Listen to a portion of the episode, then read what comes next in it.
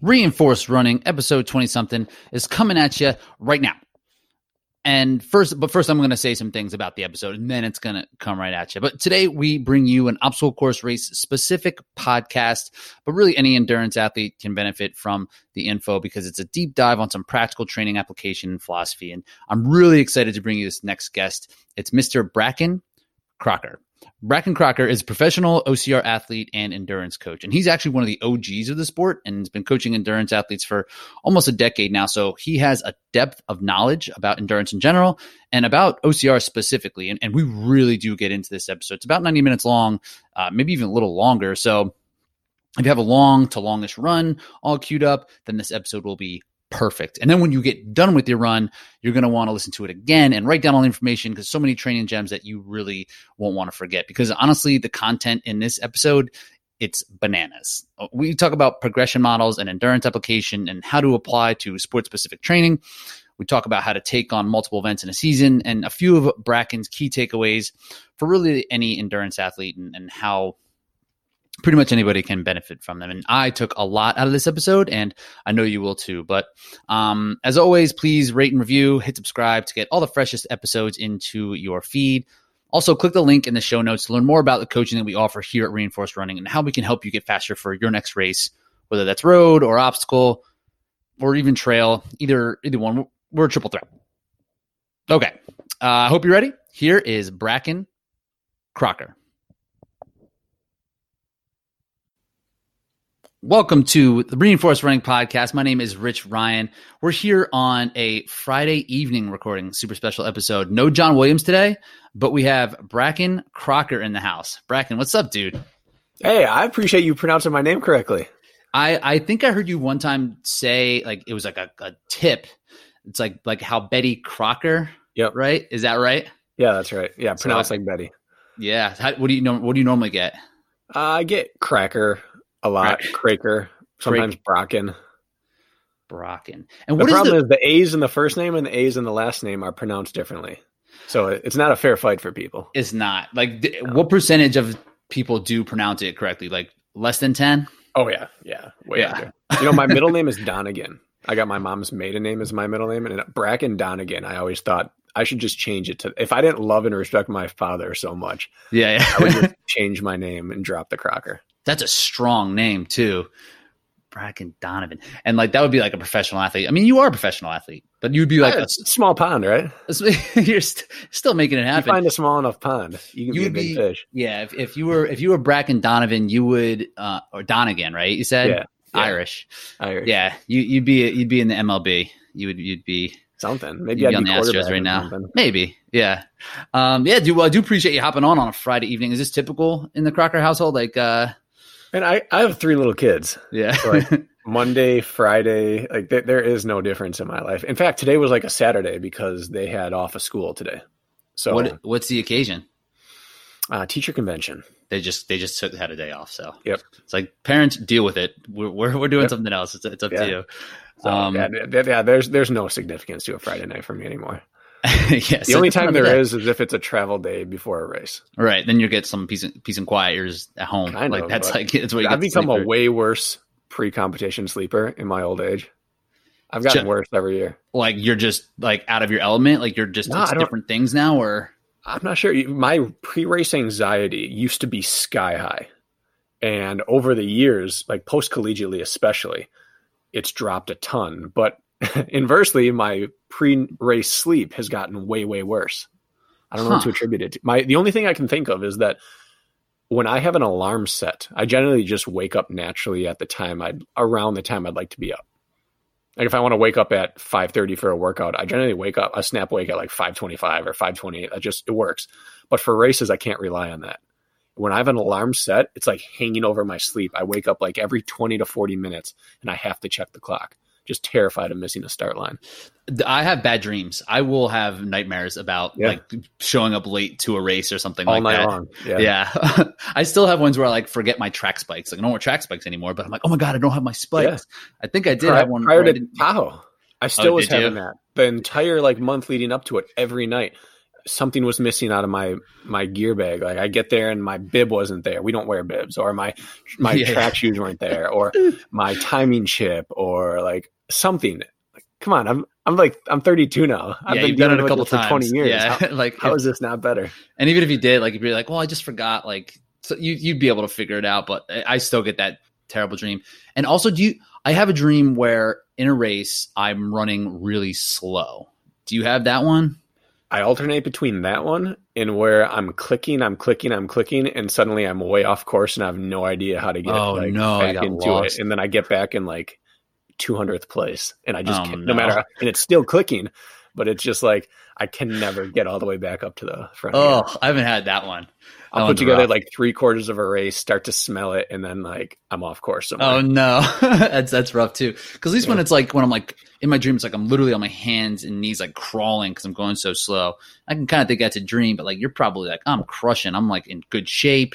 Here we go, and then you're like you're in the middle of the woods and you're just like lost. So that one's tough. When I do run slowly in dreams, it's like I'm on an AlterG.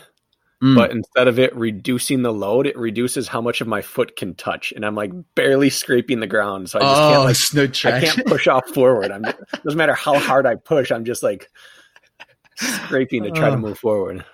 yeah, those those running nightmare, running related nightmares are not my Yeah. favorite. But I guess there's worse ones. There's definitely worse ones.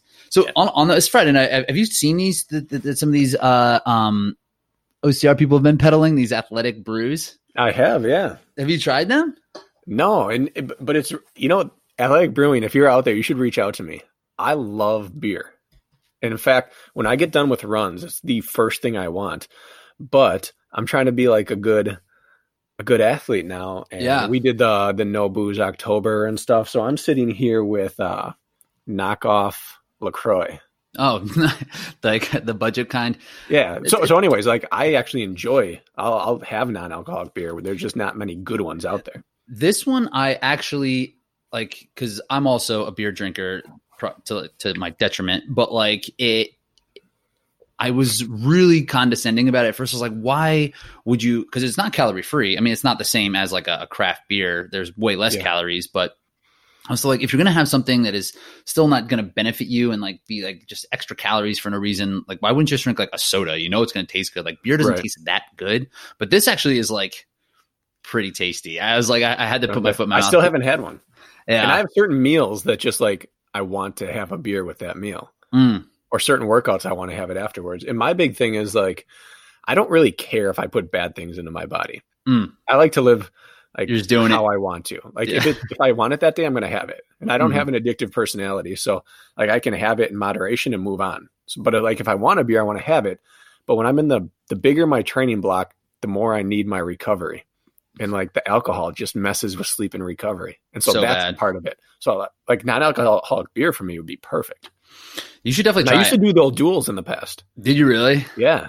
Nice. And is that just Yeah. like a Bud Light? Like, Kind of, yeah. It yeah, and I it's it's, it's a run of the mill. Yeah. this is whatever. It's like because that's what got me thinking. Like, I'm not doing sober October, but I did do. I didn't have drinks throughout My wife September. got me into it. Well, who did? My wife. Oh, really? She she brought Yeah. you in because that this athletic brews they're kind of pushing that. Their athletes are pushing that pretty hard, and it's like a Joe Yeah. Rogan thing. I, I've seen it, but it's a good idea. But yeah, I spent all September not drinking, like the five weeks, just kind of like leading into Tahoe and stuff like that. So I was like, all right, like let's. This is a good time, and that's what got me thinking about this. I was like, oh, well, it makes me still feel like I'm participating a little bit, and I actually thought that about O'Doul's is just like getting an O'Doul's at a bar and just like owning it. Be like, yeah, I'm drinking O'Doul's. What about it? Sure. Like here we are. Um, well, cool, man. So yeah, uh, so for those of you, uh, for those of the people out here listening that are, might not be familiar with you, I mean, uh, I'd love to give you have you um, you give everybody a, a bit a quick rundown of really who you are, how you got involved in OCR, and you know just a little bit of, of, your background. Yeah, at this point, I'm uh, a full time OCR racer and coach. You know, endurance coach in general, but OCR specifically is kind of my wheelhouse. And got into that kind of accidentally. You growing up, did every sport, and uh, in college was re- reduced down to just running.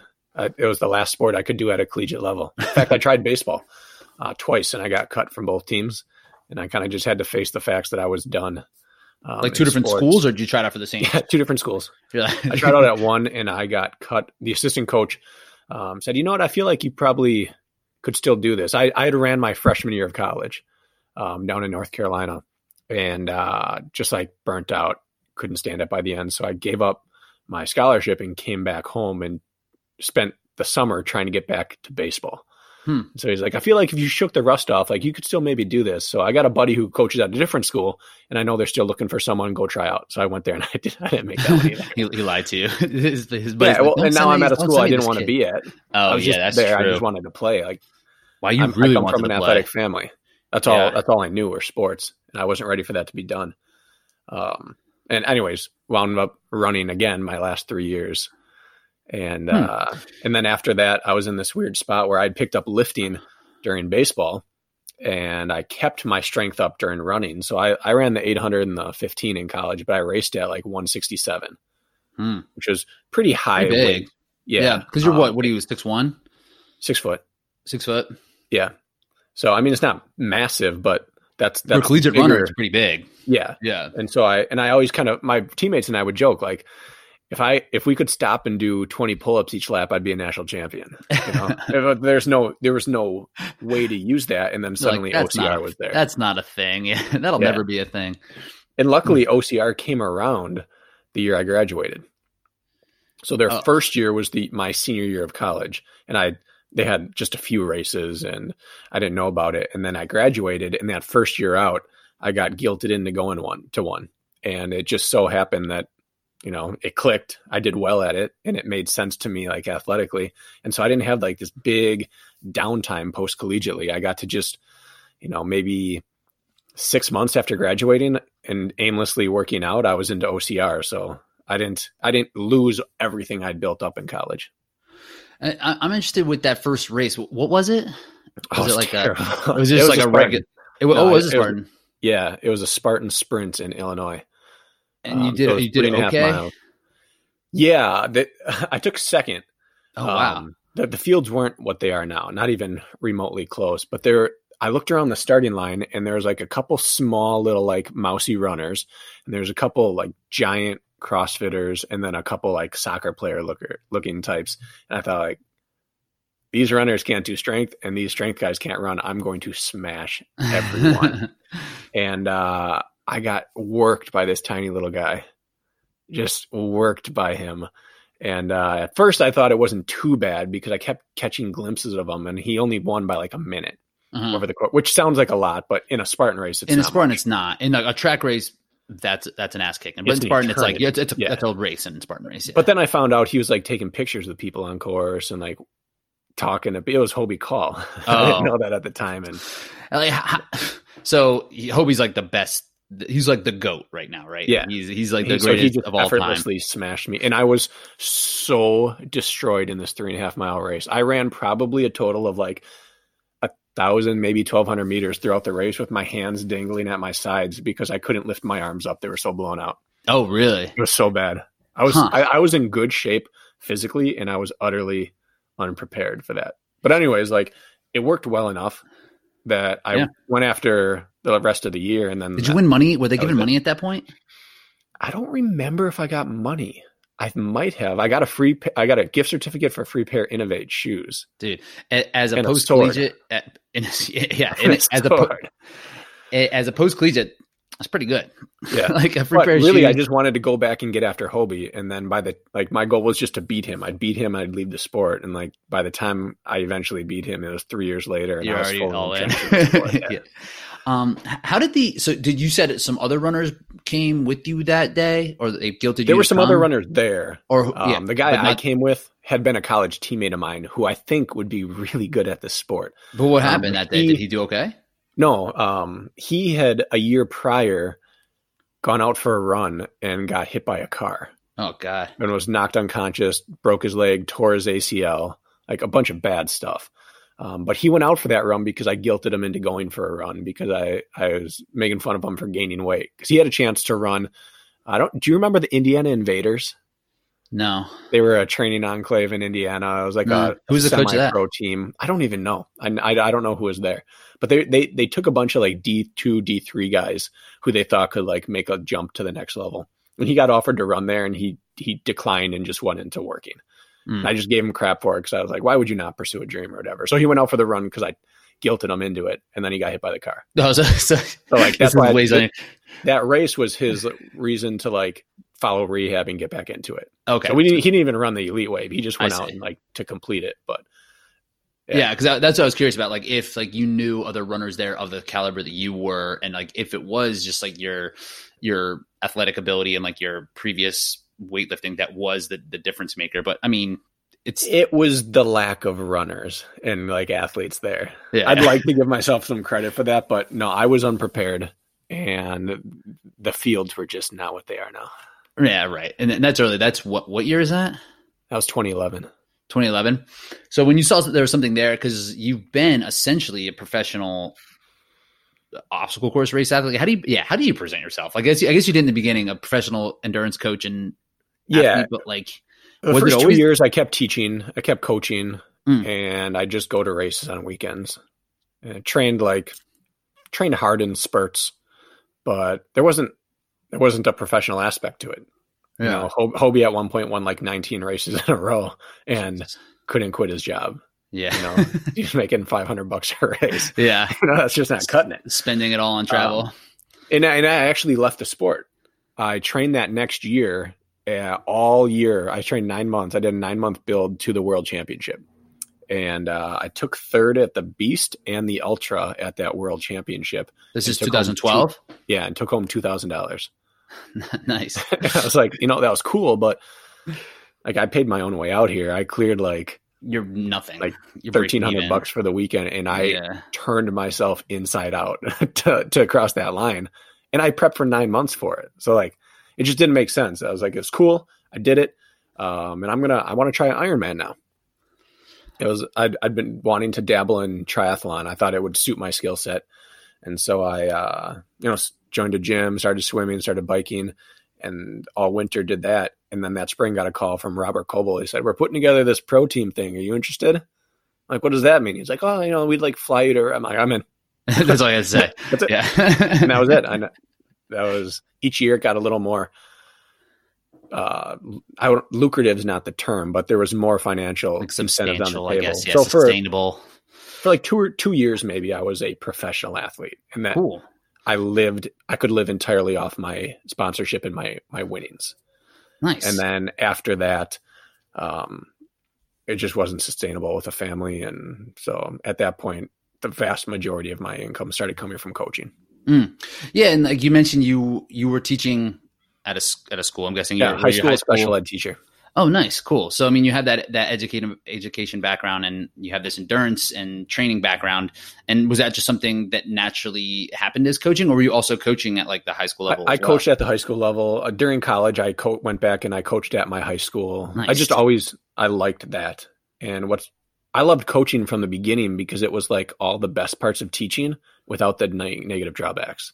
Like, yeah, God. you every kid who you worked with asked to be there Whereas the kids in your classroom, they're forced to be there. And so you didn't have to fight the buy in battle and all that stuff. You just got to work on and every day see breakthroughs or people overcome stuff where you might work with 30 kids all year and get three breakthroughs in, you know, some years. And with track and cross and basketball, I get every day you could get a breakthrough. Yeah. And people are happy to be there. And like the, the working in a school, it's not always like the most positive in, environment. At least what I found. I was, I kind of went the same route. Like I went after um, running collegiately, I went back to and I wanted to coach a high school, and I was subbing and did like a long term sub deal. I had a classroom for a little bit, and I just didn't like it. It just didn't feel like a positive place. There was a lot of like things to deal with outside of just teaching kids, and really, I just wanted to coach. Yeah. So that, that was my first of- school was fantastic, and I loved it. And uh, we ended up moving, and the next district was a mess, and I I hated my job every day. Ugh. and it was fully like po- political and like I just have no desire to play that game. Isn't that crazy? Like the the bureaucracy in schools and like how much people like fight back on things and like I, I yeah, it was a just, special educator. It was even like it's a hard job because that's of the IEP. Yeah, process. that's a really really difficult job. You know, it can um, be. And I was at the first school, and it was a great job. And I like it was it was made smooth sailing by the administration and the parents. Hmm. And then the next one I went to was just night and day. Like I just, I realized, well, I'm going to be that stat. I'm going to be the five year burnout. Yeah. So but it made it really easy to pursue OCR. Yeah. Right. Like Le- yeah, Lisa, my wife Lisa was like, Hey, like, I think, I think you should quit teaching. like, for real? yeah, like, that, that's that's that's the reverse order of how that conversation usually goes. And then she's like, and you know, I think we should, I think we should move to Colorado so you can train at altitude. like, it's like I think that's a great idea. yeah, so it made it really easy to translate. I haven't thought about either of those things. Really, these are great ideas that you're having. Um, yeah. So yeah, so when you kind of were making this transition and you wanted to come back in the coaching, like how did you decide to kind of go about that? Or was that always something that was on your radar and you're like, you know, I would like to still kind of coach people and, and were you coaching endurance athletes or did mm-hmm. you immediately kind of be like, okay, like these obstacle course race, race athletes need. Well, I've been writing training plans for people that whole time, mm. you know, buddies of mine or people that I, that I knew or knew of me, or even, even like someone said, you know, a couple times, could you write a training plan for my kid for the summer for coming oh, yeah, yeah. across or right. to bridge from cross to track. And so I never really lost touch with that. But once I was in OCR, I, I quickly just because of the lack of runners in the field at first, I was instantly like one of the top few like running experts, despite not being a running expert. You know, I was I was a running novice at the time. I had had a good coach or two and a lot of poor running coaches. So I knew right. what not to do, but I didn't have a firm basis yet in how to be a very good, like technical coach. But there was no one else around in the sport that really knew running. So I was the de facto for a lot of people. But that jump started me thinking, you know, I love this. The sport's open for this. It's right. Like someone needs to provide this. And I have a passion for it. So then I started getting back to a lot of research on it and a lot of um, listening to people who do know what they're talking about, and um, and then it just it just naturally happened. Writing plans just pro bono for, for people, and then eventually one day someone's like, you know, I'd I'd pay you a lot of money for this. like how much? You would, huh? Yeah. and then and so I started doing it just word of mouth, and then after a while, it's like, you know, if I can do what I love and support my family off it, I should just like do this thing. Yeah, and that's that's an interesting way, and I feel like that's a kind of a natural way to come across being a professional coach. But like my experience was, I was kind of the same deal, like just writing p- programs for people while working another job, mm-hmm. and um, I had met a guy. At a, I was working for a running shoe company, and I was at a, a, an event, and this guy came up and was like talking to my partner at the time, and uh, and when he left, I was like, "Oh, who was that guy?" He told me his name. He's like, "Oh yeah, he's like a running coach." I was like, "Yeah, yeah," and, and like, what else? He's like, "No, that's it." I was like, what? I was like, that's seriously something. And that was never on the survey in high school for like no. what job you're going to do next. No, if I knew, I would have majored in that instead of whatever, whatever yeah. they told me to I can't do. tell you how many times I've regretted my, I don't regret my college choices, but I could have been doing some things that would have played long term. Yeah, and, and I, I, think about the same things. Like I don't regret it because I'm happy with where I am right now, and like yep. who knows what would have changed if I would have done like exercise phys or something. But like, um, yeah. Do you ever think about going back? Yeah, and in fact, we got we got close. My wife got her master's, and then right about the time where it was time for me to to start mine, that's when we moved out to Colorado. Oh, okay. and then you know that was our first couple years trying to make it as solely off running, and finances were tight, and we it just wasn't time. So I I fully I will it will happen. You know, but would you go um, back for exercise phys, or what would you, what would you do? I'm not entirely sure which route it'll go. It's it's changed throughout the years. Um, I think I'm finally ready to do exercise phys in some form. I think that it would have been wasted on me earlier. Hmm. I had too many, either too many false notions or not enough desire to really absorb. I think in college for sure it would have been wasted on me. I think that that's the kind of thing you have to go in with a passion for. Yeah, just now, memorized it, took the test, and left, and then yeah, yeah, I would have, I would have applied it the way you see like a lot of those people come out with you know nutrition degrees or or or exercise phys where they just give you blanket statements and this is what I was told so this is what we're going to do and right I feel like right, having right, right. a real world grasp of things now and a lot of for lack of better terms like in the field trial and error I'd love to go back now and frame that around some some other scientific backing and and, and that's 100% the case because like the practical application is invaluable, right? Like, and you yep. already have a lot of that, so you would know how how to take that information and what it would work and, and what would would make sense, especially if you're going to be specialized the way that you would be. Um, instead of going and preaching, being like, okay, isolation stuff, like this and that, like, Yep. it- like old school information without knowing how to apply it to real people. Um, yeah, that, that would be an interesting route. But like, how did you kind of go about becoming um a, more of this this expert in, in in the field? Then, like, kind of, what do you credit that to? Like, in just being around people or trial and error for that? if I have an area of expertise, it's experience. You know, I, I would not ever say that I'm like the most scientifically proficient endurance coach in the world because I don't have the degree to back it up and I don't have the years behind it. I have read and researched and listened to as many good people as you can at my age, I think, but I wouldn't consider myself an expert in that sense. But I have lived it every single day, you know, for the last, what, nine years post collegiately now and I've written all my own training plans and I filed everything I've ever wrote for anyone. I tested on myself Hmm. extensively first. And so I feel like I can feel everything I give out. And I'm sure you're the same way where it adds something to it where there's no fluff left in a program when you've lived it.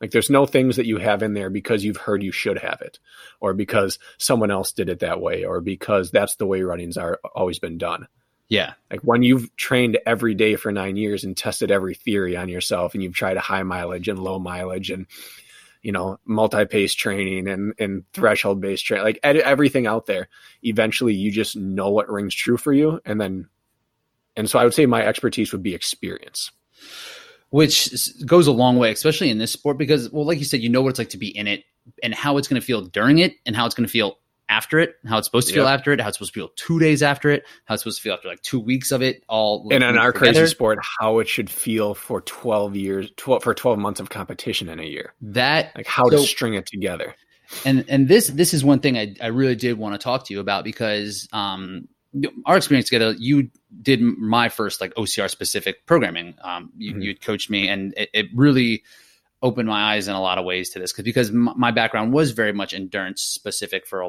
a long long time so it is like three month seasons like build Yep. build progress progress progress switch switch stimulus like peak then find your event and then run as fast as you can one time um and then like the training that like you kind of put together it is just more it makes more practical sense for the sport itself and it, it's things that coming from an endurance background like i was real hesitant to do like like doing things like carrying heavy shit and putting it down and running again you know like even though Mhm. that's sport specific it's hard to do that when you know the principles of endurance and how that plays out over the course of a couple like a couple weeks and couple seasons and, and you don't Yeah. really know how those hard efforts are going to like play out long term um Well, and and in your like in your defense, there are things that I did with you that I don't do anymore. Mm. You know, there were things that two years ago I believed in less strongly than I believe in now. You know, because as the sports evolved and as I've now seen a five year vision rather than a three. Like I lived it for three years, but now five years. What's what's come of it? Like things have continued to evolve off that. Totally and, and like w- well i guess where i was going is like how did you then like was there a moment where you're like okay i just need to do shit differently i need to do stuff Yep. that is for this sport i need to stop training doing quarters doing 600s or whatever it is or like how do you do the practical endurance with the obstacle course stuff it took a while to break away from doing the things that I had been told to do throughout high school and college. First thing I realized is that a lot of my coaches were doing the things that they had been told without ever really questioning or or experimenting with things. And I realized early on that we trained too fast every single day Mm. or too hard. I guess too there's no such thing as too fast. We trained too hard. Mhm. You know, prioritizing hard and easy days was like mind blowing for me. we, we used to joke in uh, college that race day was our fourth hardest workout of the week, and like we took pride in that.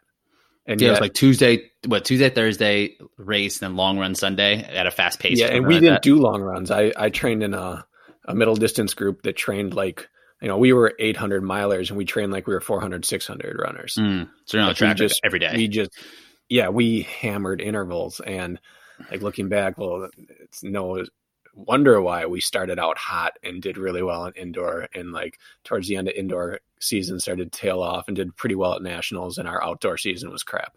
Mm. Like we just raced ourselves into the ground. So that was part of it. Finally breaking away from I need to hit three quality workouts in a week in the long run.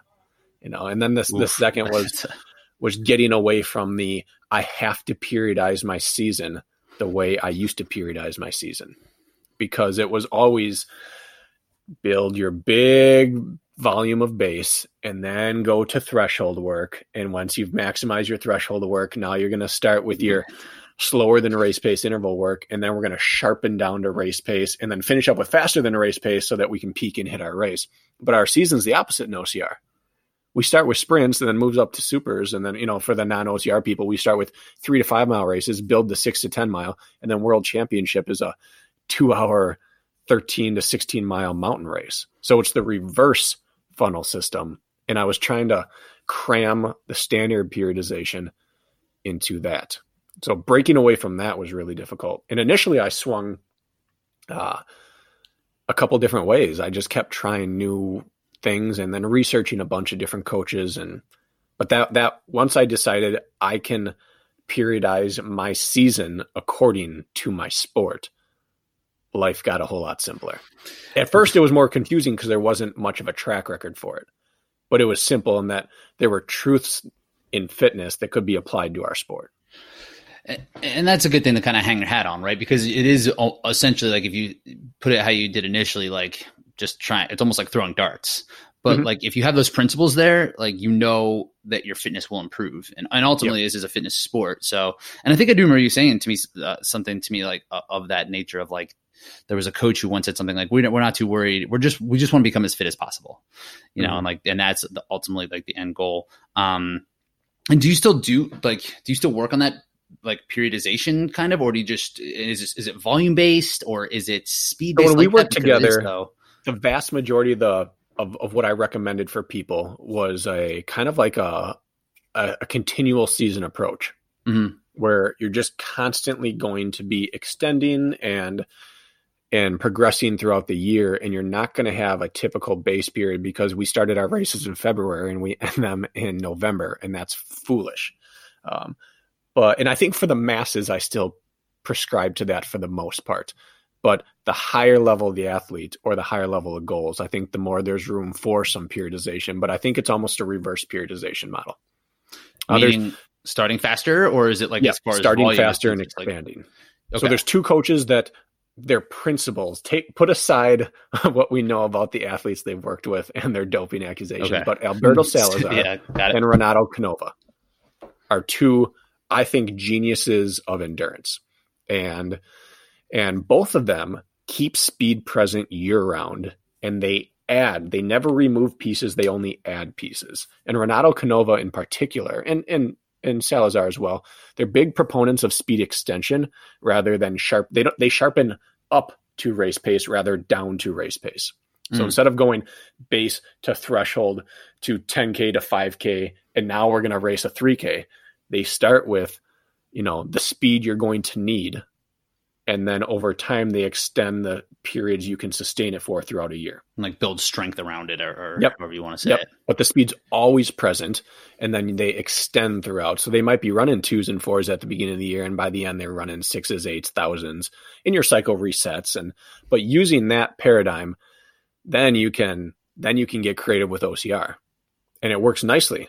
You can do a 5K block to start your season off or a 10k block to prep for your early season flat fast courses.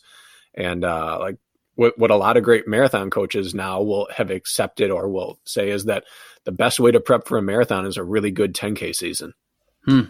and then from there we add up we start building our thresholds and uh, we start extending our long workouts and long runs. And i really like that right now. And that, that seems to make really good strong like practical sense. And uh and, and then like the fitness component itself like that's a really great principle. Like and then how do you are are the workouts themselves like a mixture of things? Are they ocr workouts or are they some running? And and or like what's what have you found yeah. works for you? Well what works for me is a lot of like 15k and half marathon paced work because that's for you as an for, as an athlete. Yep, for Yeah. me personally, and so I have to have long intervals and I have to have threshold runs. Yeah, yeah, yeah. Um, for for everyone, a lot of the endurance world comes from the opposite, where they can they can tempo all day long, but they don't have the get up and go to get up and go. Where I like I can roll out of bed and run in crap fitness, break two and an eight, but I couldn't, you know, throughout the year I couldn't break two forty five in a marathon to save Right. my life, and that doesn't line up. So I always had to work that far in, but I think to answer the question specifically is that a mix is needed.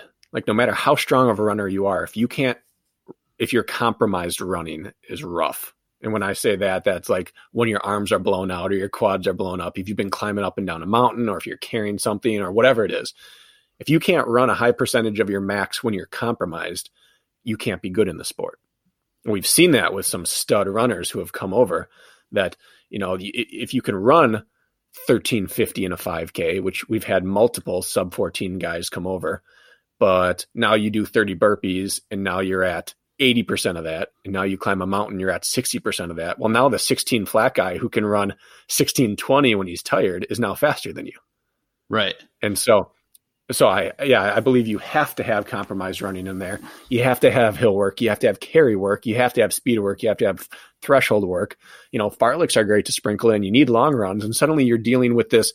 I have eight different type of quality days I need to fit into my schedule. Yeah. And that was like a two year process for me alone is how do I incorporate eight different skill sets into a training plan without leaving things out? And that, that, that was, you start to get too many moving pieces in your head and and you you overthink things. And- eh, eh, yeah, I- and that's kind of like some of the things that you see. You see from like the workouts that some people do, just like social media stuff. It's very much like Yeah. you need all these things, so just do all of these things. But like, you- like you said, you have to But you can't progress you any can't one progress. of them Yeah, you, you, then you're not good you at any of them. it Yeah, inside a certain time range. But how you repeat eight different type of workouts and and my my big like I wouldn't call it a breakthrough moment because other people have had this, but my personal breakthrough was accepting the idea that your body doesn't know speed, it knows intensity. Mm. And so as soon as I accepted that, like life got really clear. Like I can run 10K paced workouts all year round, but I might be doing them flat at the beginning of the year, and I might do them at a rolling hill, you know, mid year, and I might do them at 40% incline at the end. But if I'm hitting the heart rate and the intensity I need, a three minute interval is a three minute interval. And a threshold work is threshold work. Whether if you're doing cruise intervals, let's say you're doing 10 by 1000 with like 45 to 50 second rests, you know, at your threshold pace, you know, Mhm. an interval fartlek, I mean, an interval tempo session. It doesn't matter if you do it flat or if you do it at 20% to work on your climbing. Your cardiovascular system doesn't know the difference. And so you can still, you can keep a threshold progression year round doing it flat, incline, mountain, swamp. I get, you, you can do interval work in the snow. It doesn't matter what pace you're hitting. It matters what intensity. And that was really big for me. So now I can have eight different components, but I can keep the same progression and workouts throughout my entire year. and, and like yeah that's a great point and a great thing to remember and putting it that way makes perfect sense. I don't think i've ever thought about that way either because it is something like a carry like you're going super slow. Like you can't go fast but it doesn't mean you're not improving your fitness while doing that. If And- I'm hitting 166 at my heart rate on a heavy carry at 10% incline on my treadmill, cardiovascularly, I'm incurring the same change as if I'm running, you know, 550 out on the roads. and like the carry thing is tough too because like people want people want it to be a strength thing right where and like Yeah. yeah it is but like you're saying like it's like the intensity piece is really what makes the difference and that's why you see guys like like woods or Albon Yep. usually uh, who do, who do well in these carries because they can have do so well in, at intensity so like that is something in this sport that is appealing to people because they come from the gym they come from CrossFit or something like that, or they have some sort of athletic background and they want to stay there. But like, where do you draw the line for strength where it's Yeah. enough versus when they should be spending time doing intervals or working that intensity? Like, where, how does that? I think that's one of the hardest parts of our sport because we're all blinded by our own perspective. Mm. And I've gone through this multiple times with myself. Like we all kind of follow the same pattern. We come into the sport and we're either shocked by the running speed or we're shocked by the strength requirements. And either way, you swing to the other pole. So like the strength guys start running like crazy and the runners start working on power like crazy. And in their mind, like the way to train for OCR is you have to get stronger. And I can rely on my running base, but I have to get stronger. But like that can't last. Eventually, you're strong enough to hold and support a sandbag. And suddenly it's a running race again. Yeah. You know, and so Yeah. like the scope of your training does change with your career. And so I think that OCR is like you need to develop the power necessary to complete your tasks. But once you have this, or sorry, you need the strength necessary to complete your tasks. But once you have the strength necessary, all you have to work on is power output after that. So I think everyone needs like this boot camp of either strength or running once they come in, whichever their their Whatever weakness is. But then after that, it has to become holistic again. And And I know I've erred on that. We're going to talk about HYROX at some point. Yeah, yeah, for High sure. rocks exposed. I haven't touched a weight in 2019.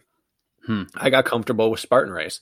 I haven't failed an obstacle in a couple of years.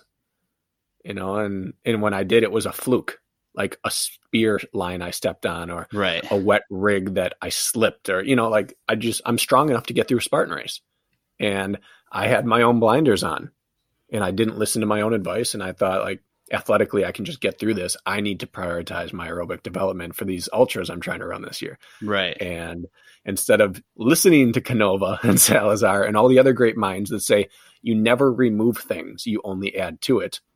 I added and removed. I just removed strength work entirely. I got this. Spartan's not making anything crazy. And suddenly you get exposed because the bill always comes due, right? Yeah, and, One like, way or another, it comes due. and like at least you found it in like uh, uh, that different type of event without like yeah we'll, we'll get into that but like i, I kind of want to keep following this um Yeah. because that is something like and adding never removing is such a great principle but like for from a coaching perspective and for a lot of our listeners who might not be able to maybe handle that much or have the time to Mhm. do more things um how, how do you handle like how do you help the people who want to train for like who want to have strength work who need to have uh more power output like where does that fall in line because i think that's what a lot of people are thinking like Yeah. it's great to add stuff but like It's funny. I talked to Hunter McIntyre about this today. I called him for advice on this because I started after HYROX. I started second guessing everything I knew, and I know that's dangerous. So then I go to my my brain trust, and Hunter's on in my brain trust nice when I need advice on. Hunter is the classic meathead until you get to know him, and then you realize this man is as well read as anyone you'll ever meet. Nice and, And- and again experience like he's been a Yep. pro athlete for how Experience, you know Yeah, and he surrounds himself. He spends his money on improving things. He surrounds himself with professionals. Mhm. So, anyways, what luckily I got advice from him that m- mirrored what I've been giving out. So I was kind of put at ease about that. But he and I both kind of feel the same thing that you need an initial block of strength training. And after that, we both believe you can get by on two strength workouts a week as an endurance athlete. Mm. And and so that's what I do. I prescribe two. The athletes who want more, I prescribe a third optional um, because I don't feel it's needed. But if you think you need it, then it's necessary. You know, like right it doesn't matter if it is or not. If you believe it, it's true in your world. That's your reality. So I prescribe a third, but I outside of a strength building block, I'd never prescribe more than three a week. And for most people, two's enough because with two, you can still run volume. You can still hit big workouts. You can build volume on top of that. yeah as you- long as you hit your strength block earlier in the year. And now you can build off that or maintain it. Yeah, and you can do considerable work and recover well off of two a week. You know, Yep. I, I found the same thing, and maybe like I'll do like two like quality strength workouts and maybe like two like ten minute circuits or something like that, just Okay. keep, keep things moving. You know, um, but I, I really like that. and you're going to lose weight throughout the year, right? Like as your volume rises, you're going to lose weight. And so as you lose a little bit of strength, it's often offset by the weight loss and that your power to weight ratio holds steady or sometimes even increases. So I think that two a week is plenty to keep that intact. Yeah, that, that's a great. And is that kind of like your same idea? Like we're talking about general strength. I think most people think you know deadlift, squats, and things like that. Mm-hmm. Um, also, something that it's like where is enough is like grip strength work. Like how yep. much grip do you put into your program? When are you strong? Like you said, you haven't failed a, a Spartan obstacle. Like okay, your grip strength's good enough, but like do you go to my technique is good enough my strength is acceptable right you know That's, i believe there's no such thing as too much grip work as long as you stay healthy mm. um, but again everyone kind of finds their comfort zone it's about confidence with grip work because i coming in i am not as strong as i was coming out of college in terms of some of my lifts i was running way less volume back then and i was lifting way more but i know how to move through an obstacle now mm. and i have the confidence that i can just attack it casually and confidently. And I don't have to take every ounce of my strength and really grip onto things. And you, you know, it's an embarrassment of riches. The more confident you are, the more efficient you are. A lot of these, you know, people who are super strong and unsure have to use all that strength every second. So it's about each person finding that comfort zone. But I think grip strength is one of those things. It's like grip strength is like vo- running volume to me. Like as long as you can handle it that's a good amount. And you yeah. can always add more as long as you're healthy and happy. That, that's a good, I like the idea like the, uh, of like knowing how to do it, having the experience. And I think that's what we're seeing from these athletes now, like Nicole Mericle and, and Aaron Newell. Like they're yeah. probably not super strong, but when you see them move through these things, they're like blowing people's minds, right? Like the way yeah. And both of them have that super rock climbing ability. Right. Aaron's a high level rock climber. And so he's and, obviously and Nicole's getting there. Totally. And like so they're obviously strong and they have definitely some intangibles that way. But yeah. even just how they move on the obstacles, yep. That's they more what that they just get it. Right. It's not yeah. they're not I look back now. My first if if I had come into Spartan this year for the first time, I'd do 120 burpees my first race. I would fail four obstacles. Because I don't know I wouldn't have known like twister, I would fail. Oh, true. Beater, I would fail. Olympus, uh, the rig, I would fail. Yeah. Maybe Olympus. Like there's just the know-how that goes with it. You know, part of old man strength is is an old man know-how. yeah. um yeah, so I agree with the grip strength thing and, and just however you can kind of put that in and be part of, part of your I like it as finishers. Finishers to workouts. And finishers to in your workouts too? Like will you because I've found it's kind of sometimes it's hard just uh, logistically to like do a hard workout and have a pull up bar. Around. I only prescribe it if I know the athlete's setup. If they say like, "Oh, I have a pull-up bar next to uh, next to tra- yeah. track or something." Like yeah, that. in a perfect world, yeah, that's real race specific, and I like specificity of training. But um, in practicality, I like it as finishers to strength days. Yeah, that's cool. Yeah, I like even doing something like assault bike repeats, and like that might just be easier rowing or something, and then yep. and doing pull-ups or something like that.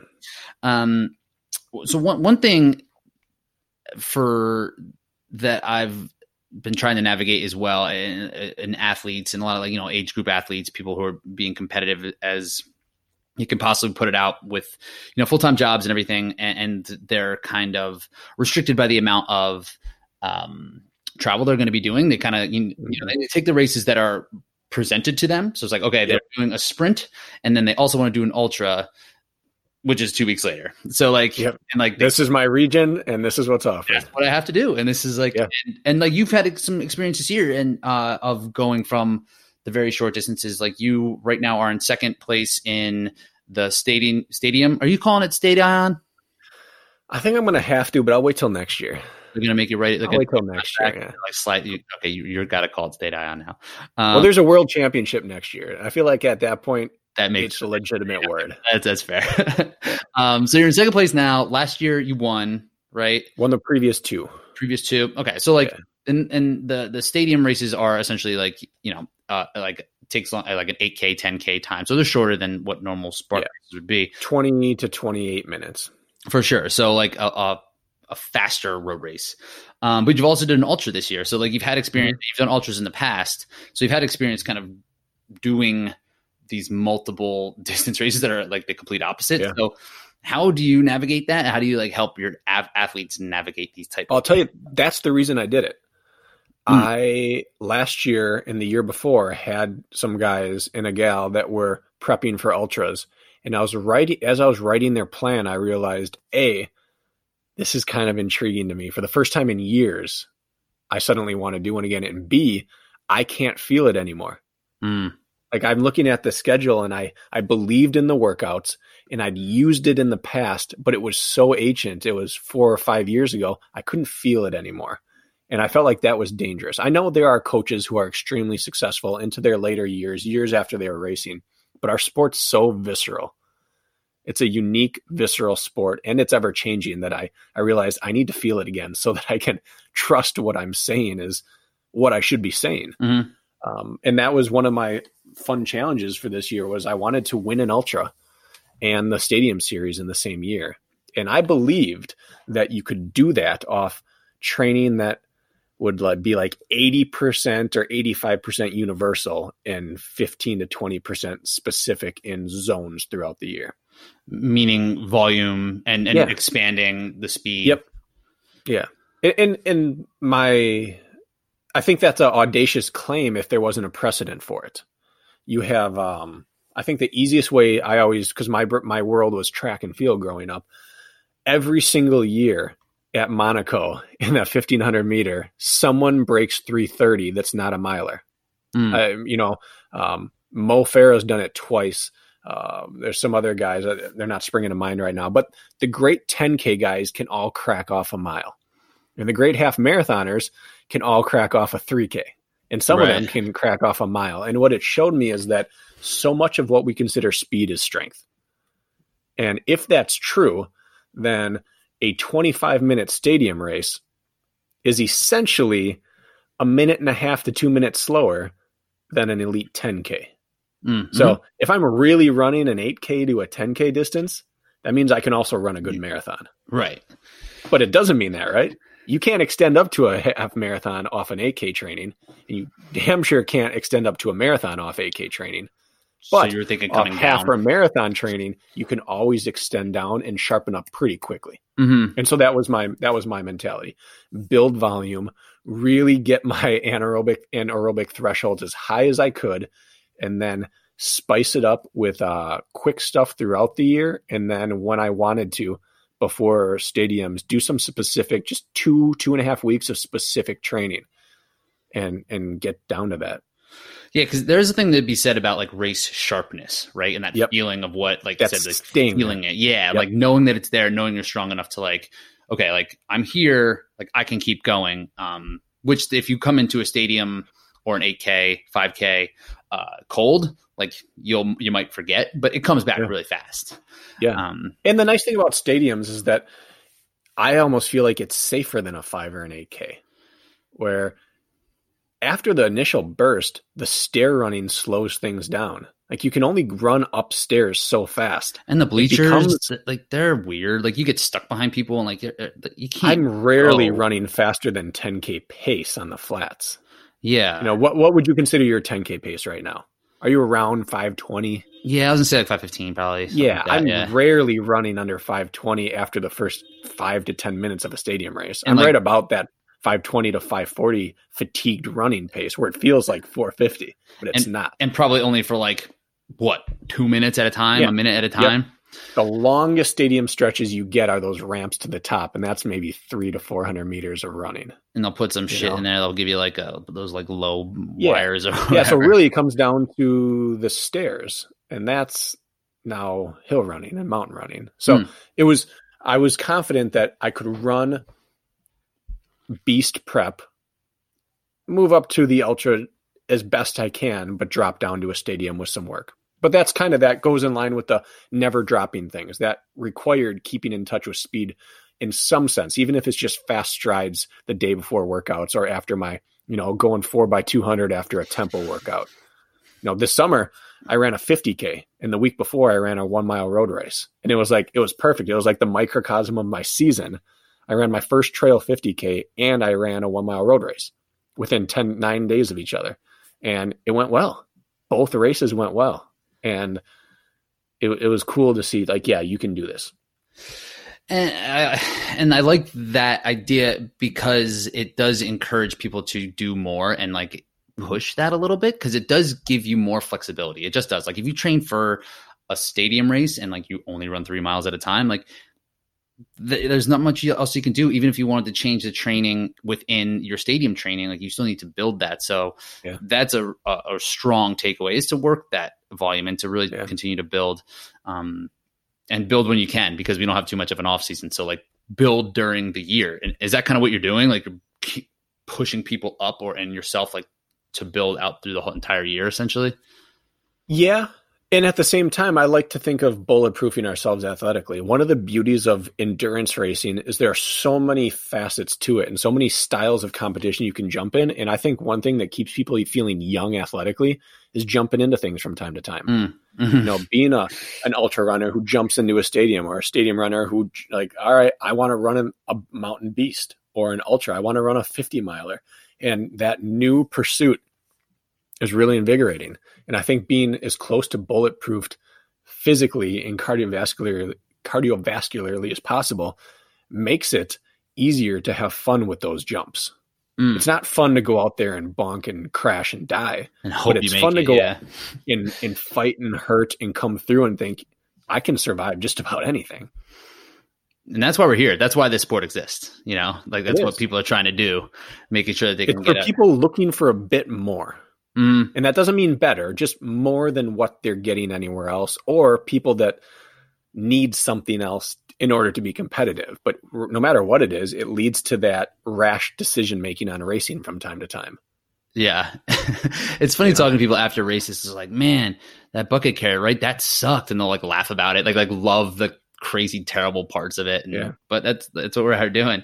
Um, so yeah, so just like if you had to say like one thing for like, that you're seeing because you've been in this for so long that you want to help kind of correct people like or what you might see they're doing wrong like just real quick like what kind of thing would you like have that like kind of just shape people push them in a different direction I kind of have just like two main tenets that if people can hit, they're doing like 80 to 90% of it right. And the first is have a purpose for your quality days.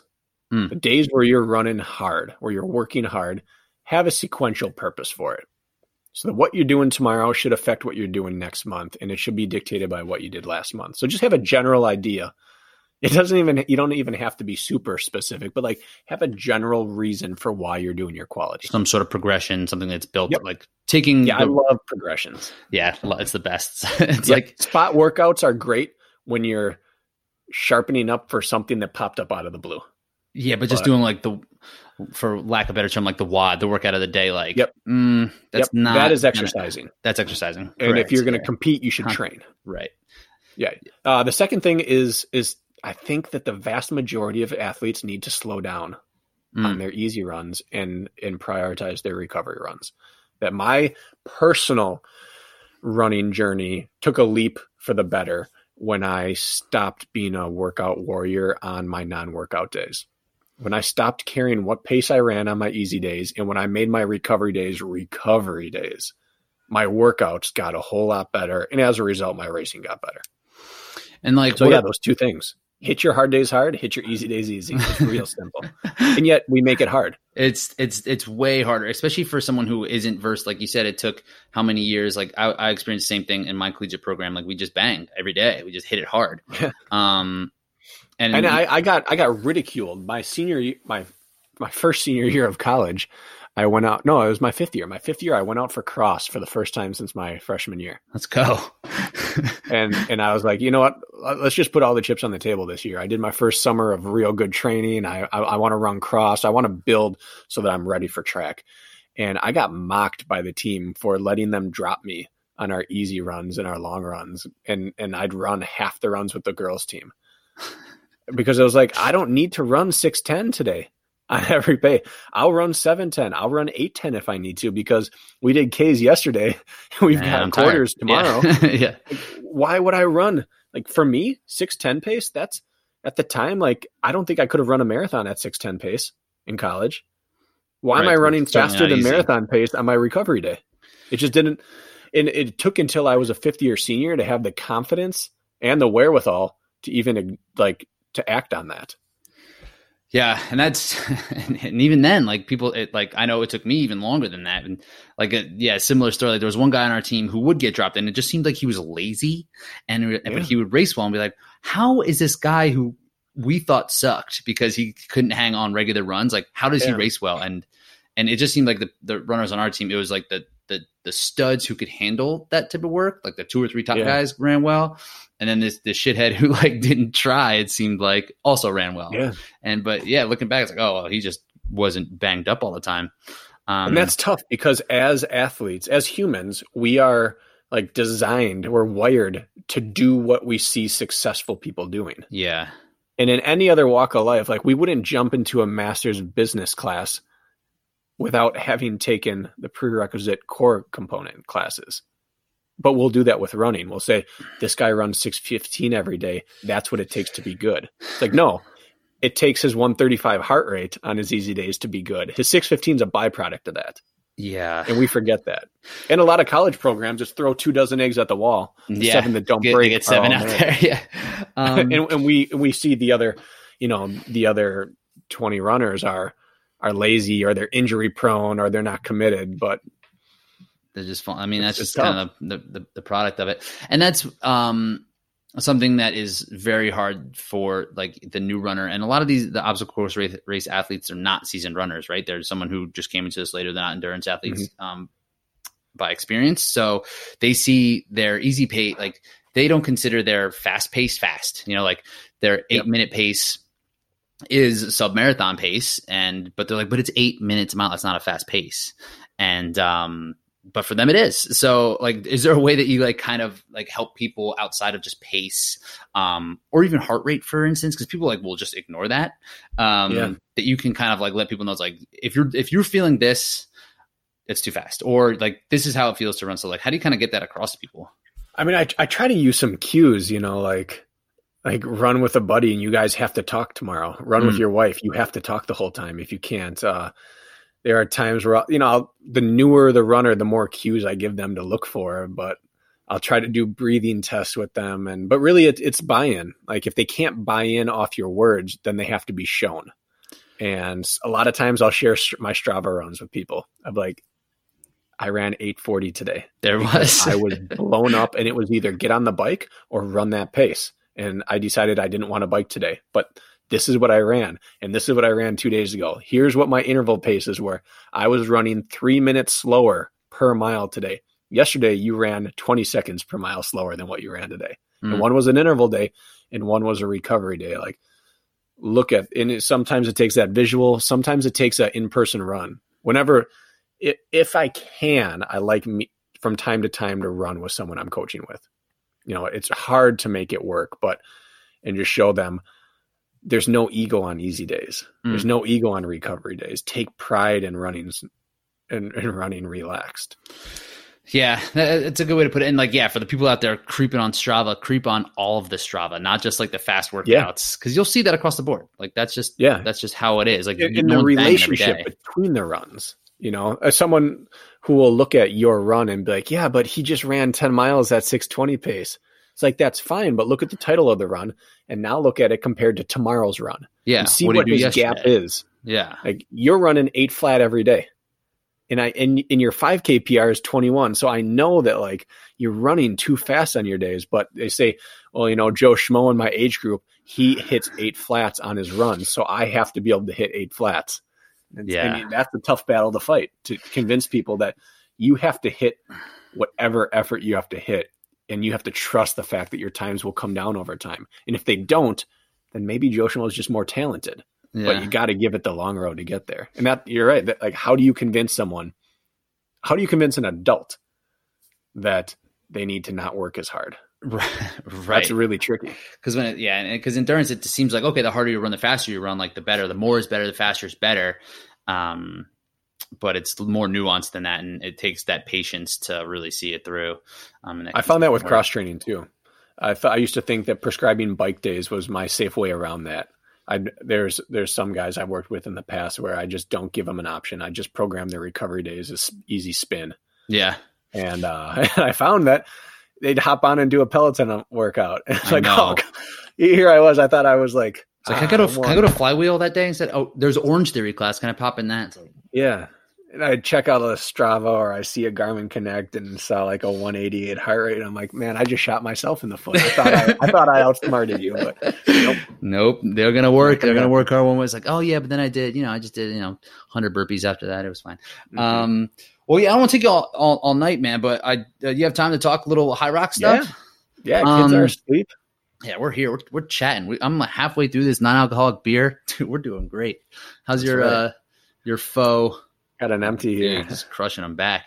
Um, so yeah, the HYROX event is so appealing, and it, it's got got some buzz. Um, and it was just this past weekend. So why don't you just kind of give everybody kind of like a quick rundown of like what it was and you know what you experienced? Yeah, it's it's basically a a circuit competition race.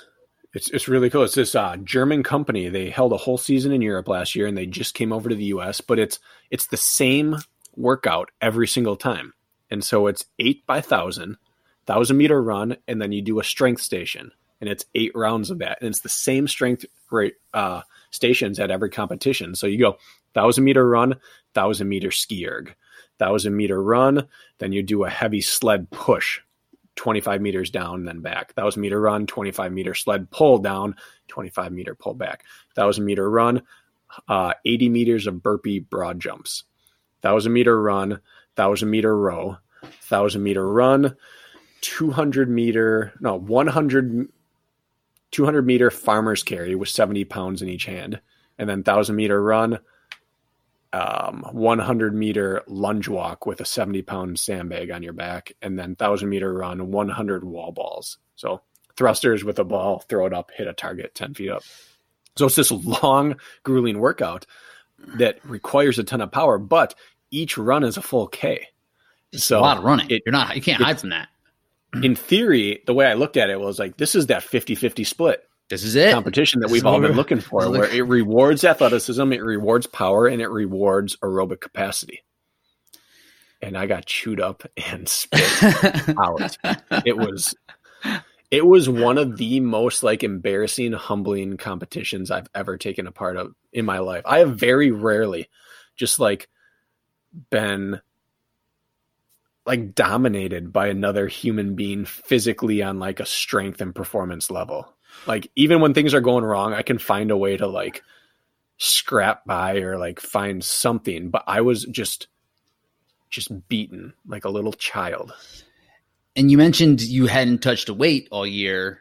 Um, yeah. When you got there, were you like, oh shit? Like, uh, no, because uh, three weeks out, so the week after Tahoe, uh, the ultra that I DNF'd uh, four and a half hours in, God. Um, it saved me. I didn't have the last 3,000 feet of descent, so I recovered real quick. Yeah. I, so, uh, five days after that, I did the full HYROX workout in my backyard, uh, straight through for time. Yeah, you have a sled. You have a sled, and I smashed it.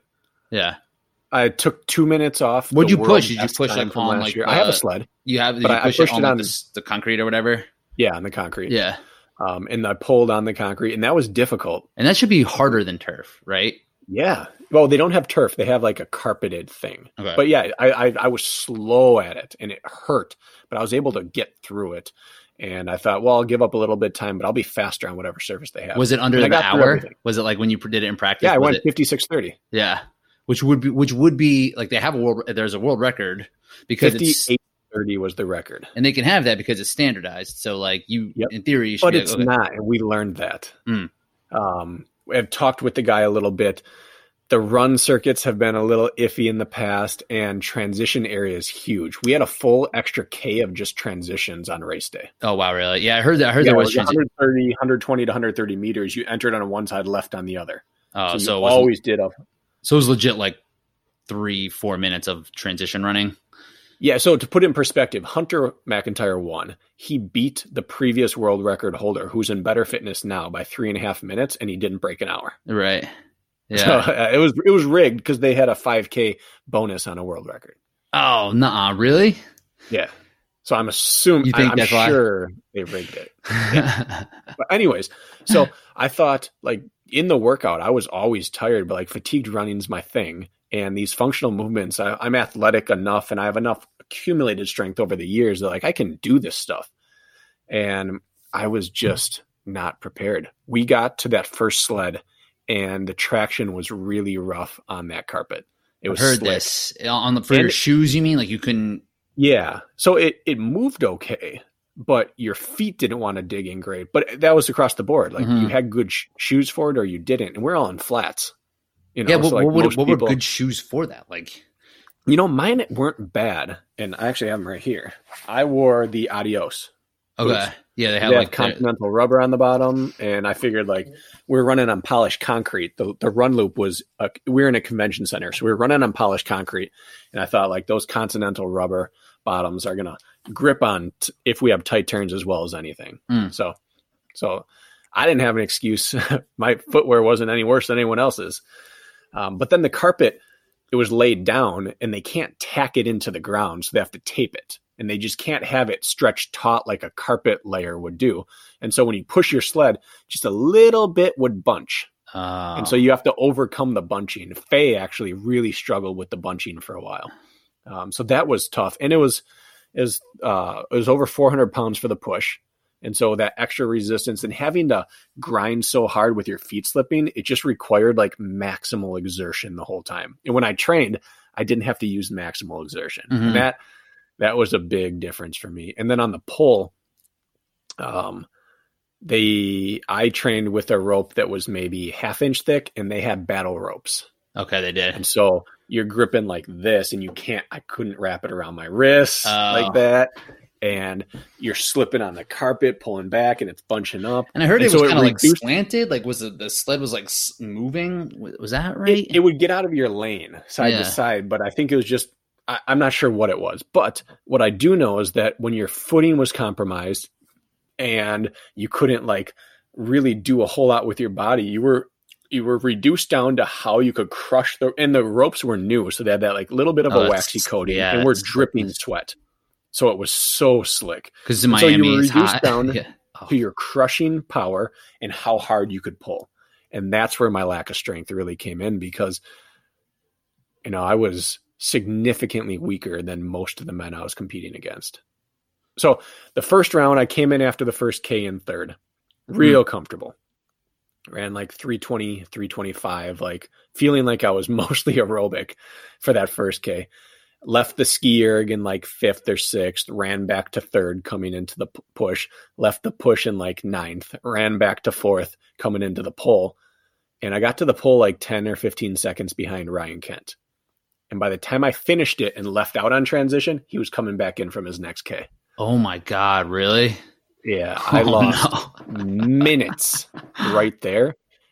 By the end, my arms were so blown out that I took everything I could get just to pull the slack of the rope in, and then I'd move it like four to six inches. So it uh. literally took like a hundred pulls to get it maximal pulls. I was blown out, and I never recovered. So from that moment on, like I ran a 359 my next K. Oof. And, then just like that was arms actually so like blown up third you. fastest in the field. Everyone was hurting. I saw that the running I was ran like 410 and then like 358 and then like four because we did burpee broad jumps. I was 410 and I couldn't at that point every step of the way I was fully aware that like I'm moving at a snail's pace, but I'm just I never recovered. I was destroyed. Hmm. 100 wall balls at the end might as well have been a million. yeah, was that brutal? Yeah. Yeah. And I had nothing to race for. I was in ninth place sitting there. It And- was it was bad. And that's a move that you have to like that's a CrossFit move that you have to like do and like rep and like kind of know what that's gonna feel like at, at that And. I'd I'd done it for you know, I had three weeks to prep for this. yeah, yeah. So I had done it like I had at the end of workouts got it down to four thirty. Um, nice. you know, at the end of a an hour long workout, and I did it in like seven, seven and a half, Yeah. seven minutes in the race. Like I was just leaking time everywhere. Just it was pathetic. Do you think it so are you gonna do another one? I'm gonna do Yeah, I'm not going to do the next one. you're not doing New York? I'm not. Yeah, but I I'm not going to another one until I believe I'm ready. I'm not going to spend money to travel because I don't I don't have a sponsor that will cover a non OCR race. Oh, I'm don't going to spend my own OCR? money. That's not considered OCR yet? I don't think so. I guess it's not really obstacles. Plus, like I have Kinda. a shoe deal, and I can't wear my OCR shoes there, so like that won't cover. Do you it, think you Spartan could? Do you think that would work well on You know- that carpet? it might? I, I'm I'm gonna bring them to the next one and test it out. Because I thought about But- that. I was like, maybe if you bring like a light. So, anyways, I have 12 weeks to put in a serious block of power training. for Chicago. Yeah, I I, ju- I can't show up to another one of these without being significantly more powerful. Hmm. Because it is just The good news is- output. My system is ripe for like improvements. That's true. you know, You got like, it can't get worse. Yeah. um, Yeah, it was bad, but it was an awesome event. It was so professional. It looked like a combination of of the CrossFit Games and like a stage show. They had like laser lighting, and it was it was awesome. nice. It was so clean and well presented. so you'd recommend it for just I would. general general people looking for a new challenge type of deal. And there's age group. There's open. Like you can go out there and do your own thing. You don't have to turn yourself inside out. Yeah, yeah. Uh, but if you want to, there's there's opportunity to do that, and you're going to find something else out about yourself. yeah. You're And, going to come out of that knowing what you need to work on. and what was the running like? Was it just loops? Was it? What, Yep. Did you run? It was uh it was it was a quarter mile loop, so it was two and a half laps per K. oh, cool. So you could, and that's why the transitions were all funny because you went out the same Yep. spot and came back. Yep, way. opposite sides. Huh. Nice. Um. Well, it's cool. So, what's next for you then? Like, what do you? So you're gonna do Fenway? Yeah, well so so I have to win out to you win do to win out? Like, even well, what what what Isaiah's Well, I dug a you? hole. I, I don't know if you remember I had that hammy issue early in the year. So I ran the first race at like I aerobically the whole time. I couldn't do anything. Oh fast. yeah, but you still were like, So I I- guess you were like top ten, right? Or were you even? I took third there. oh But yeah. um it, w- it w- it wasn't the big dogs didn't show up. It was Isaiah. okay. Um, Matt Kempson took second there. Okay. Uh, you know, he was clearly like the third best guy there. Like Hunter Ke- Kent. Um, I'm trying to think who else does in these. Killian's come Killian, like, sometimes. Yeah. You like you you would have taken second there. Like not a, you might have won that day. Hmm. Like the guys who can do this well weren't there. okay. Um, and then the second one, I I blew it. Uh, Isaiah made up a 35 second lead on the assault bike at the end, or like a 30 second Jeez. lead. He can hammer that thing. It was disgusting. I've never seen anything like that. But anyway, so I dug myself a hole. Um, So, so, I have he- to win out. So he, but even if he gets like third or fourth, like uh, Oh, well, just- that that'll change things. Yeah, I have Yeah. to. I have to win out against him. I have to beat. Oh, him beat him. times Okay. and go top three. okay, But yeah, so it's very doable. But Definitely, Fenway yeah. is his best. Fenway is historically right around 22 minutes, and Shorter. there's no running stretch longer than 100 meters. yeah, that's good for him. It's Yeah. very good. So and last year, like he can get it's so tight there. He last year he got to the front and controlled from the front, just wouldn't let anyone pass. and so if they have assault bike or ram burpees at the end, you're screwed. Like you have to build up 35 seconds on him to, or 40 seconds going onto the field if they have one of those things at the end. He's so powerful. and he's putting up numbers at the CrossFit Open that are like real CrossFit impressive. He's like hundredth in the He's world right now. So powerful. It's unbelievable. Like for him to be able to. Well, at the end of HYROX, he was 75 seconds down from Kent and 80 and 90 seconds down from second place, and he passed them both. He went unbroken on 100 wall balls at the end of it. oh my god, An hour into the race, he went unbroken on 100 wall balls. That's He did it in like 318 or 320. oh my god. Right? He, his power output while fatigued is ridiculous, but it's like it's like a, a six shooter with a bullet or two. Like he can put one or two of those out, and he's toast. yeah, like if if assault bike's in the middle of the race, you're set. If it's at the end, like He he's going to empty the tank and you can't do a it thing go. about it. Yeah, Yeah, I have to get through Fenway. And then after that, yeah, Oracle Park is two weeks later is the finale, and then just straight train through HYROX, and then hopefully in the meantime they release the stadium in- world championship schedule for next year. Because if they officially release that, like I'm just all in for state. I won't do a thing but train for stadiums. so you're gonna Try keep, to keep short course next year. Yeah, Well, if they have a world championship, I, I can't pass up an opportunity to have a chance to win a world title. That'd be sweet. I've never won an individual world title that mattered. What didn't matter? What did you have? I mean, that- like they've there've been like some little things that said like this is the short course world championship Oh, I championship see, or this is the whatever world champion like a Spartan world championship, world or yeah, I I, ha- I don't have that, and that ship has sailed in long course OCR for me. I know that.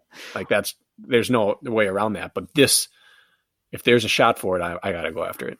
What do you know? Where's it going to be? Do you have any idea? I don't have confirmation on anything, um, but just reading between the lines, I'm I would not be surprised if Abu Dhabi gets the world championship for the the world championship beast. Mm-hmm.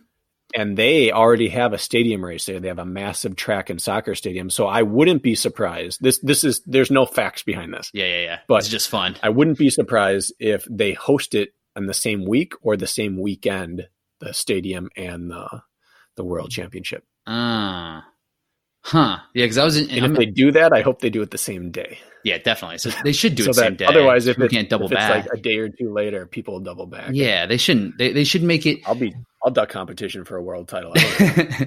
I'm also curious to see like um if they are going to put any other like elements to separate it even more like the like the ram burpees that is definitely a a push toward strength power output athletes crossfit mm-hmm. athletes like are we going to see a heavy tire flip or something like that? Are we going to see other things that are going to be? I, I have no knowledge on that, but I I'm torn.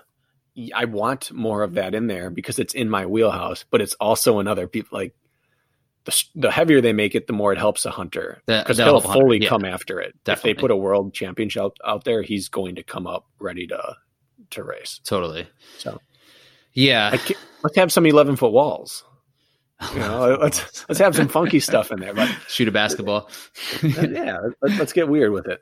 Um, yeah, because that, that's the, I, that's what I'm thinking. Uh, like, just because I don't love the overlap, I think it's cool that a Kilian could win the world championship. Um, it's like a props to him that he can win a world championship at a beast and then win a yeah a stadium. But like, I don't necessarily think like it should be that way. I think they should be the, different.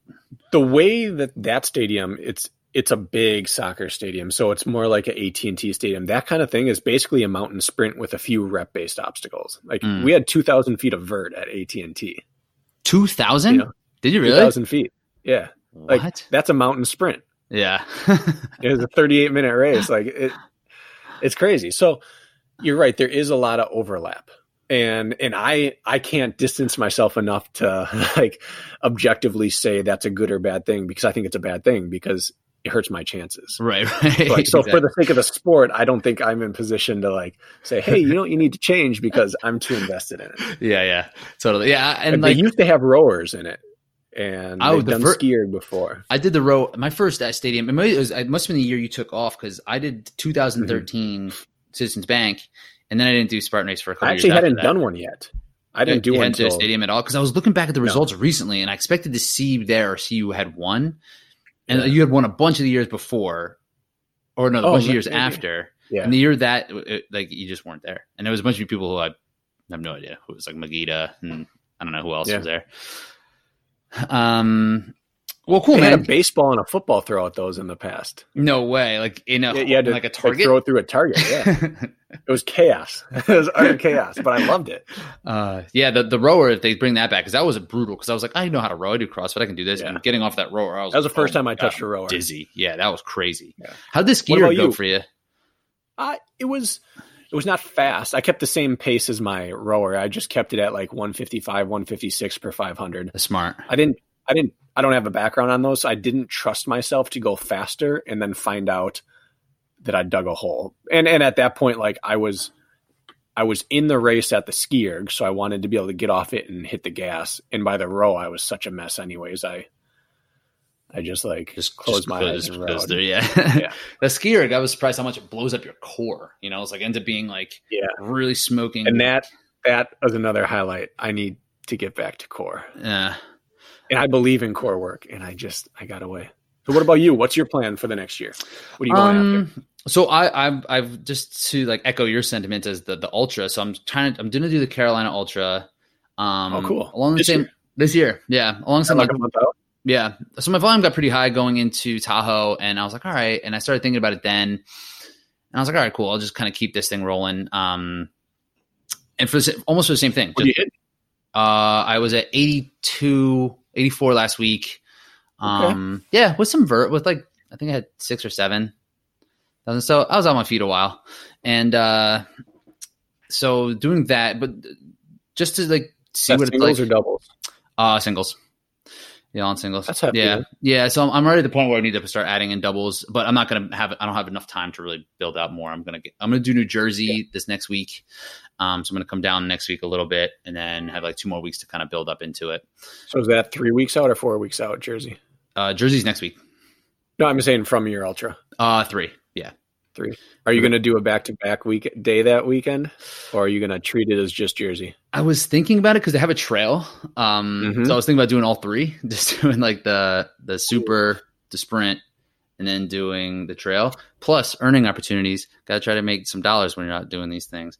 Um, So considering it, uh, but if not, I'll just come back and do a, a long run uh, from home. Um, but yeah, I just wanted to see what that journey was like and see what it's like to, to feeling what that volume is like and uh, knowing what it's like to not want to do speed because you're just tired all the time is because of the miles and then just the, the beat down. So and and just knowing what it's like on race day is something that I, I really want to give it a shot. I've never done anything over a marathon distance, so Yeah. um, Outside of OCR, I've never run a race. Well, until this year, I'd never run a race longer than an 8K. until this year. Outside. Oh, outside of Yeah, OCR. this year I did that. Yeah, outside of OCR. Oh, you, had no have never done. A, desire. you've never done a full. No, No? I never had any desire to. No, when I ran my my first Beast and Ultra um, in 2012, at that point I hadn't. Yeah, still 8K was the longest I'd run outside of OCR in a race. Yeah, and I guess like they sniffed you out of the the triathlon world before you could really start to hit hit the roads, hit the full I on never the end of it. Yeah, retired before I you even try like two summers ago or something, right before Tahoe was like a last like go out and hurt day, and I thought it was pretty cool. Everyone talks about that T two being terrible Mm, coming off the bike and running, and you know what? It You're- you're felt fine. like OCR. Yeah, It was bad, but it was no different than like cresting a, a thousand foot climb or getting down with a bucket and then having to run again. Like I thought, this is kind of like this is home right here. and and I feel like try people come into OCR and do f- fairly well. Yeah, like just they have power output. working through fatigue. they work through fatigue. You know, the transitions they're not they don't need to be. I mean, they're they're they do rely on rhythm and pace, but like they're okay getting m- mixed up. Um, Yeah. yeah, It's funny. I got right back into Spartan like super sprinter, super pace out of that transition. Oh, really? Just like without even like no training for it. I just like got right in and I thought like this is exactly how I run out of obstacles. It was kind of cool. Yeah, you're preparing for it like on accident. Yeah. Um. Yeah, and then uh, I do want to do a HYROX. Um, I don't know logistically if or if anything's gonna work on the schedule, but I'm thinking kind of short course too. Um, next year, just because like it's it's it's hard to train for the mountain stuff, man. It's hard to train for the longer stuff when you know I, I, we're in a similar boat where we're not in the mountains. Um, and it seems to be a significant advantage to live in the mountains for the, these postseason races now. Um, Yeah. It hit me in the build up to Tahoe. I did one of my my last big downhill days. I did 12 and a half miles worth of hill reps and I got just over 2,000 feet. Oh my God, nah. What do you have? Yeah. What do you what do you do? What do you 12, what I mean, what kind of hill is that? Like it's, A it's big like- one for us. yeah. I, I have a couple options. The biggest hill I have, the biggest ski hill within, if I drive over three hours, I can get to one that has legit vert for for the Midwest. For three But hours. The ones I have here is 180 feet gain, yeah. And you the just biggest hill. oh my goodness. You know, so I did it for two and a half hours and I got 2K. At sea level. I- And then Atkins had one he put up the same day. He did a nine mile run with like 4,500 or 5,500 feet. I know. I know. I say see all the Colorado people putting up those races. my NordicTrack right here behind me. You can climb all day, but you can't descend. Yeah. Yeah, and that's big, and that's gonna that that you know it's a lot of the, going back up that second time. Yeah, I was not envious of when I was thinking about you guys after that first descent at Tahoe, and I was like, man, if I had to go back up that one again, fuck that. That was the best part of my race. What where what ended up happening? I don't I don't know what happened for you that I race. came. I set a heart rate limit for lap one, Okay, a total heart rate, and I stuck to it. I just waffled between second and fifth. Chris Brown was gone. that dude's a savage. That dude's a monster. oh my unbelievable. God, I couldn't believe it. Uh, and I came through a transition in fifth, and I was like uh, three minutes behind Glenn, who was in third. And at the top of that climb, I caught him, and uh, he failed his rig. I made it, and I went through and I got to ape hanger, and I didn't undress at all. The first lap, I took everything off, just in case, Mhm. and I did I had no problem with it. And as I transitioned from rope to ape hanger, my glove ripped, and it just bunched up, and I slipped right off into the water. You were wearing receiver gloves? Yeah, yeah. When my hands get cold, they and wet, they are useless. So it's So like the like mitts, like you wouldn't you like would go those over just because the the tackiness on it. You don't want even want your hands to be exposed. Well, once those get wet, they're still cold. Yeah, They're there. not warm, and that's that's enough wetness for me that my hands go useless. Got it. So I had mittens and I had receiver gloves, and I'd throw mittens on to keep my hands warm, and I'd Oh, throw, okay. take them off and do the obstacles. Got it. That makes sense. I, it's a system that works for me, but it ripped. It just ripped clean in half. The glove right along the seam just split. What? and like it, it- i had to have popped threads going through twister prior to that and something else and as soon as i touched it like it was enough because i had it i have it i cranked down the strap and then it must have it just and i went in and suddenly i have nothing dry and i'm soaked and this is four and a half hours into the race now and i i i just like started to get really cold but the penalty loop was the crawl and all the open wave beast were in it They made you do the So crawl for the penalty loop. Oh, that crawl was n- nasty. well and it took it was it was a, a traffic jam it took like five or six minutes to get through it Oh and so oh, i'd like God. crawl three feet and then sit there and i just started shivering and shaking and i got done with that and the next obstacle was the crawl oh, And I went right back- do it back into and i it. the end of that and i was like my core was shivering so hard it gave me hiccups hiccups like oh i almost puked on that it was it's like hammering your. I, I'd, I'd hiccup and I'd cough, I'd cough so hard I'd start to hiccup and then I'd burp hard and then I'd just vomit. And it was just water. 'Cause, like I wasn't sick. Oh, I never dude. felt sick. I didn't even feel sick coming up, but I just couldn't stop. So I'd be like, everywhere. And then I started to run downhill from that down towards double sand. Running downhill made it cramp worse. And I was just coughing and retching. And I, I couldn't get warm and I had nothing I had nothing dry to put on because I had it all on me and I Uh. thought I'm going to be fine and I wasn't. And I just couldn't warm up and I knew if I could warm up I'd be fine. But the second I took medical help to warm up, like I cut my I had to give up my timing chip. and that's what happened. it. You're gonna be like, all right, I'm not doing like. I was shaking so hard like I couldn't stop.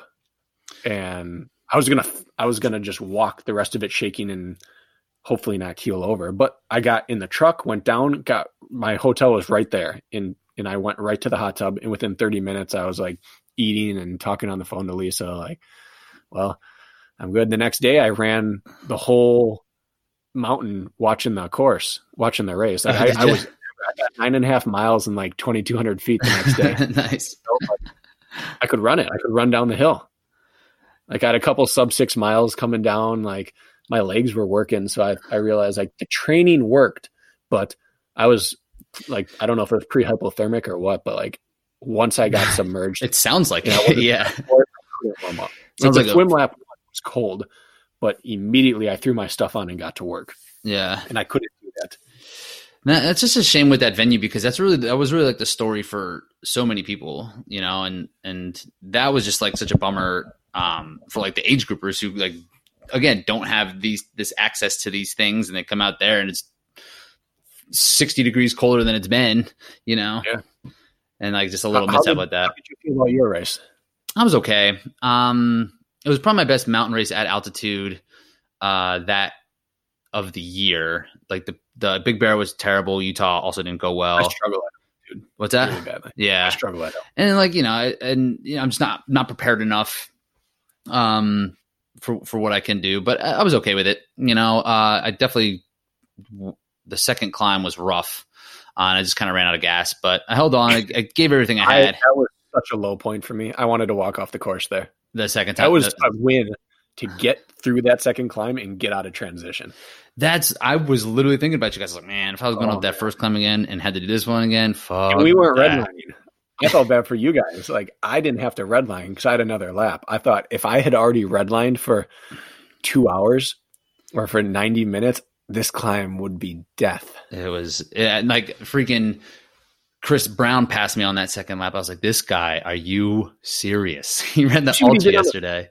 Did you, did you see what he did on that first climb? He was like in like fifth, wasn't he? He chilled for like the first quarter mile, and then his legs woke up. He was fourth or fifth to the bucket. That was ridiculous. He's gonna be a problem. He's gonna, he's gonna be a problem in Iceland. He's or in Sweden or whatever. Yeah. He's gonna be like real deal. I mean, he would. We were talking after the race, and he was like laughing that I was so distraught by how long the race was going to be, or the race, and I was like blown away that 50k is just like starting to get his wheels turning. Yeah, and like what kind of gain is that? Like was it eight thousand feet or something like that? Is like this is we're just moving, and he's like, I'm gonna double back tomorrow. That was unbelievable. That yeah, was when I really realized the weather in Sweden. He's going to be a problem. He's going to be a problem on the circuit next year. Yeah, yeah, because he he, really he did. I raced with him in like Seattle.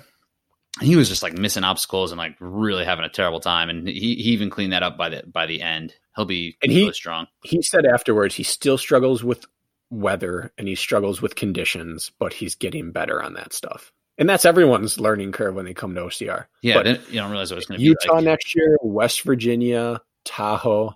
He's going to be. It, it, sucks for him that they're moving worlds away from Tahoe. Mm-hmm but he he's gonna. It won't shock me at all if he's on some podiums or even like could win a race. Yeah, I hope so. I like him. He's he's a good dude. Good good. I, I wanted to dislike him. Yeah, like, can't. Not. Nah. um. Uh, well, cool, dude. Yeah, man. Well, I really appreciate hopping on. Thanks for sharing info. Ton of great stuff. Um, so what's going on with uh, Obstacle Dominator for, and where can people kind of check you out?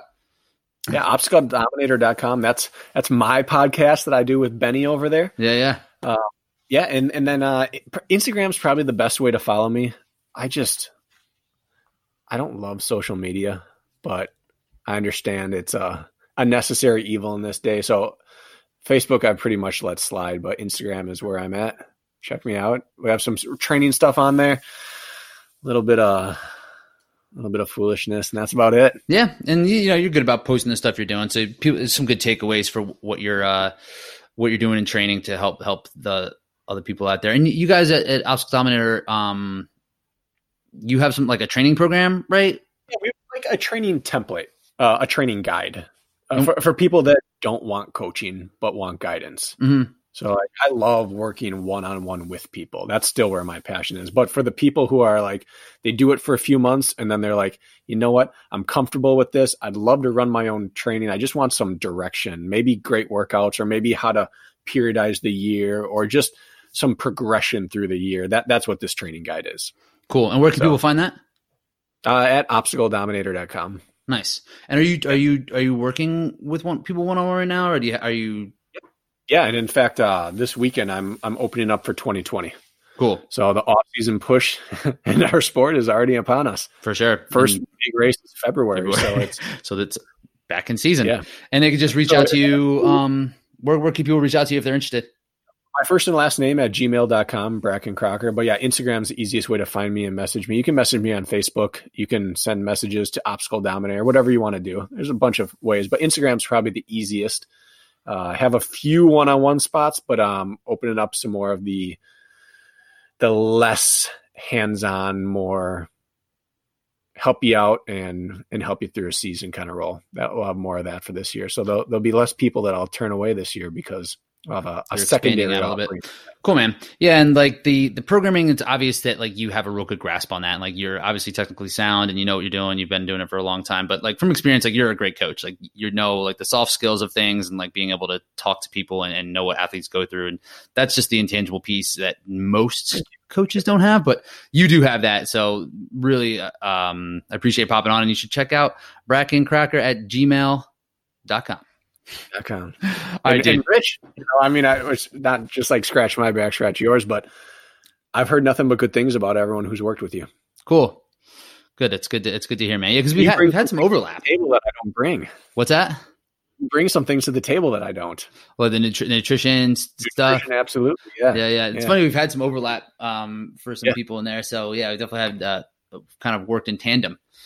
Yeah. That's, that's the way it seems to go. Early on, I like couple of years back, I messaged Yancy every time someone came over. I'm like, hey, just so you know, this person like messaged, and it, real quickly I realized like this is a communal thing. Yeah, it's Like, just, it's just we're raising these people. As oh, you're worried about stepping on toes for Oh yeah, yeah. It was because it was weird at first. Yeah, it- to me, it felt like someone transferring colleges, or and then I realized, nah, everyone's friends here. Everyone's yeah. cool. And there's enough people, man. You know, there's there's like, and if there's The not if there's big. not for you, you're doing something probably not great. Um, Right. Um, well, cool, dude. So, uh, yeah, check them out.